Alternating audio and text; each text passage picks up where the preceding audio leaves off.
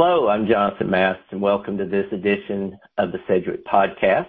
I am uh, very pleased to have my guest today is Ian Gibbs, National Technical Manager, Repair Solutions.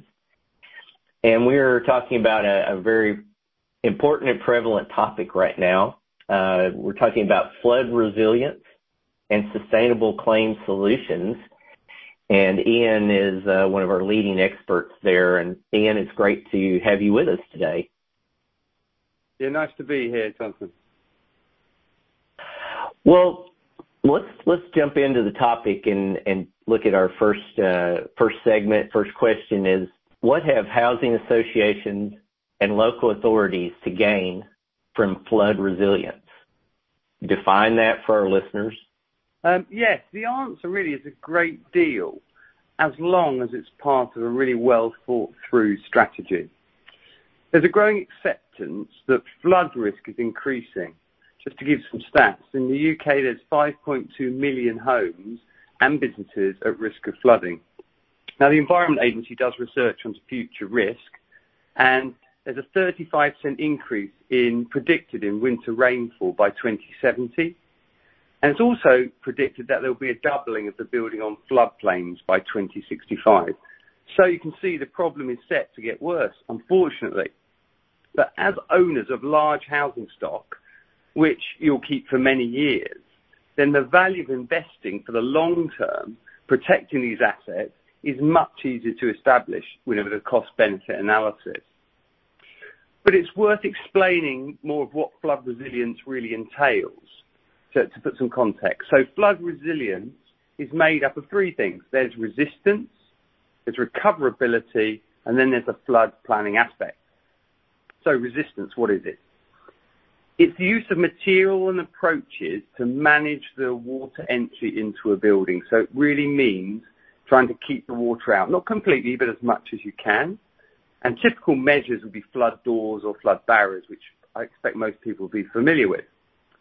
Secondly is recoverability.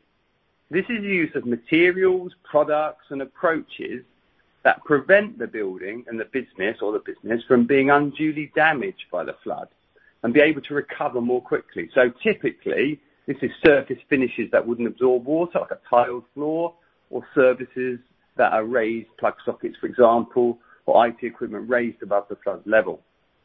And finally is flood planning.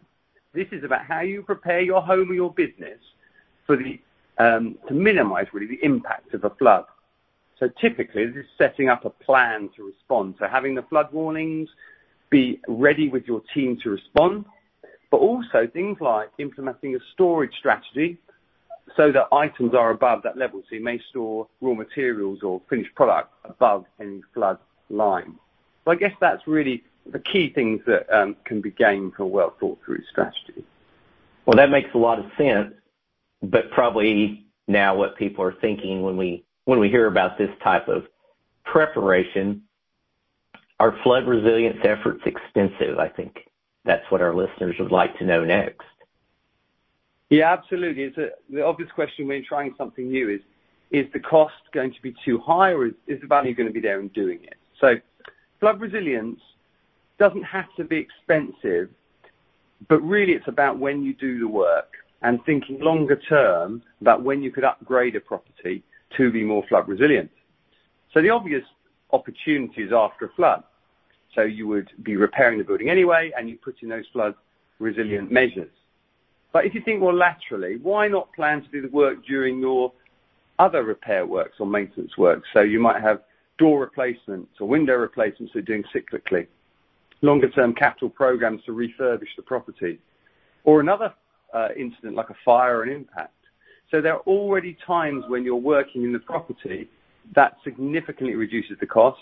And we find typically in a, typical flood example, for five to ten thousand pounds investment, um, there's significant amounts of flood resilient impact that, that can be achieved, either eliminating a claim entirely or reducing it to a significant degree. So the way to think about it is how to reduce the cost, not just eliminating the water and having no claim. It may be if you took a claim from uh, 40,000 to 5,000, you wouldn't have eliminated the flood entirely, but it would be a huge impact for your investment of five or 10,000 pounds.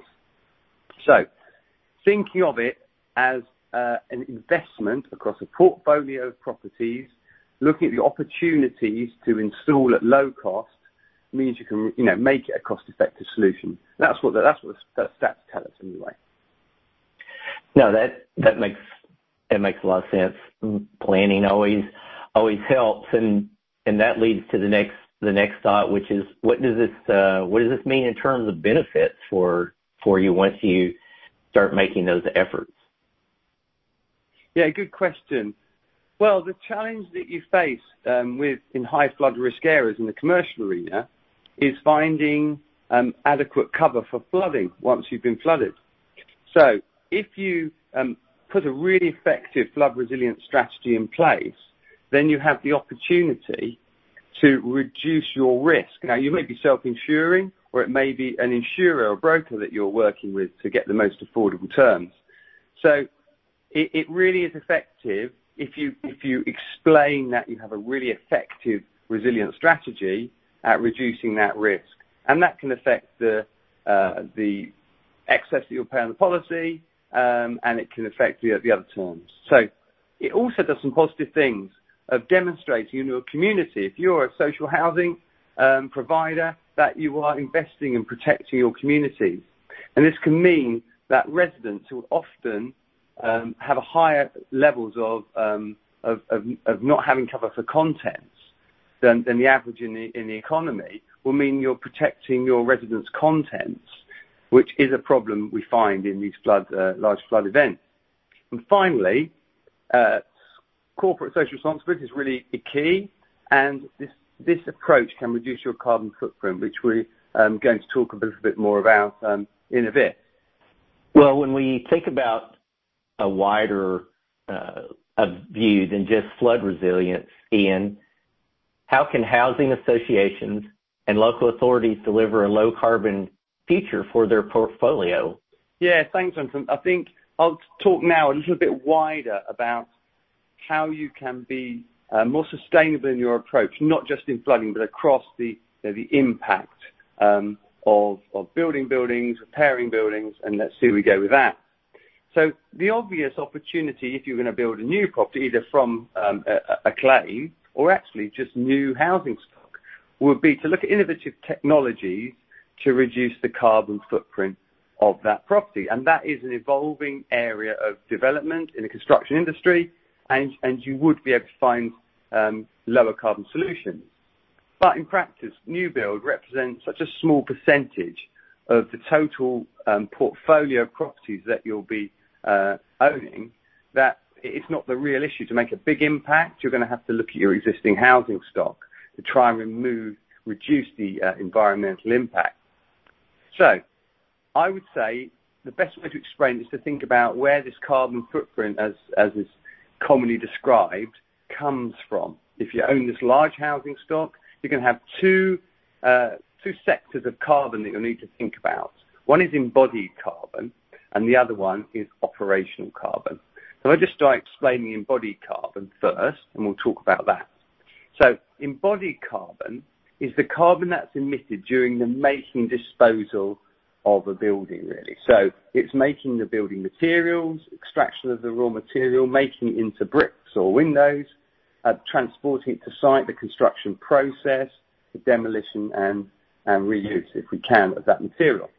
But it also includes the repair and refurbishment of buildings. So if you are building a new building, clearly you would make it as low carbon as possible. But if you're repairing or refurbishing buildings, that is increasing the embodied carbon of that building, and therefore something that you need to be concerned about in the repair in the repair phase of any works. So think of embodied carbon as a sort of one-time emission uh, that's then calculated. So how do you make an impact on that? Well, clearly, if you're going to have an insurance claim, if you can really understand the resilience of those building materials to fire, flood or whatever, then you can minimize the strip out and maximize what you're saving in that in that building, basically. Maximize the restoration. And we've got good evidence that that can significantly reduce the carbon footprint by some 30% um, uh, on the repair stage. Also, you can, I mentioned, protect the buildings for future claims, against future claims, by making them more flood resilient. So obviously that will significantly reduce um, the flood resilience, sorry, uh, the the impact rather of future claims by installing flood resilience. And some research done by major insurer looking at the positive impacts of that. Um, the low carbon alternatives when you're repairing the building is also important. There's low carbon materials that can be used. Something as simple as paint is highly carbon intensive, and by using different um, types of paint, you can reduce that carbon footprint. So it's not all complicated stuff. Can be done simply. And finally, you mentioned capital works programs refurbishment. Well, it's possible to lower the carbon footprint there, again, by looking at what materials you use and how you do things. So that's the embodied carbon, but I'm also going to talk about the operational carbon. Just to help separate and make you um, clear what I mean by that. So operational carbon is the carbon emitted during the use and maintenance of the building. This is the energy when the building is being used, the heat, the lights, et cetera. Think of operational carbon as the ongoing emissions whilst using the building. So typically, these would be low energy lighting, putting in um, ground or air source heat pumps, maybe using solar panels, uh, increasing the insulation, all those things that mean that the energy used in the day-to-day maintenance and use of the building um, are lower. Two areas to think about then in trying to reduce your overall carbon footprint. Well, and then that obviously opens up as we wrap this up. You've talked about all the operations all these things that we can do, and it all sounds like it's going to lead us to a lot of benefits. Are there other things you haven't touched on as people are listening? What are we getting out of this? How does the lower carbon approach uh, help in the big picture? Yeah, great. Thanks, Jonathan. The thing I would focus on here really is the overall challenge an organization will face in uh, in the future as we look at overall benefits of a lower carbon approach. So as large organizations, more and more, they're being driven to report their carbon emissions, depending on the size. Um, it depends on the extent of reporting at the moment. But reducing this organizational carbon footprint of the organization will be a key thing for the future. So by repairing, by making yourselves more flood resilient, by building in lower carbon products, you'll reduce the organizational carbon. Now what this means is that as you go towards a net zero, um, it will reduce the carbon offsetting that needs to be done in order to sort of offset the carbon footprint that is created by the organization. Now what it also does, it shows you're supporting the development of the green economy. I think it's a growing area where locally, where companies are trying to um, provide products that can support local economy, that are green solutions, then um, that is what, you know, as social housing, that's a great thing to be doing. Um, it also really drives the change in communities because this is a mindset thing. It's really important that everyone understands and trying to reduce the impact of carbon. Everybody has a part to play, and large organizations can drive that change by their behavior. And on a smaller level, in really helping your tenants uh, living in a property, then energy costs currently in the U.K. are such a massive issue. So by and working with uh, your tenants, you can reduce their overall um, costs. So at a macro level and really at a micro level of individuals, taking a lower carbon approach can have real benefits for you as an organization, but also for the people that work in your organization and the people you support. Well, Ian, this has all been really interesting, and I think as you mentioned at the top, something that's top of mind to a lot of people right now. So if people want to find out more information, how would they best uh, contact you? Yeah. So the best thing to do probably would just contact me by email, although I'm happy to share um, my, obviously, telephone details as well. Um and you know, I find it a really interesting area that's developing in the insurance sector, where we're supporting our clients. So yeah, please get in touch um, just for a conversation, if that's all. Um, I think it's a really interesting area. Once again, thanks to our guest, Ian Gibbs, and uh, we appreciate everyone listening. And until next time,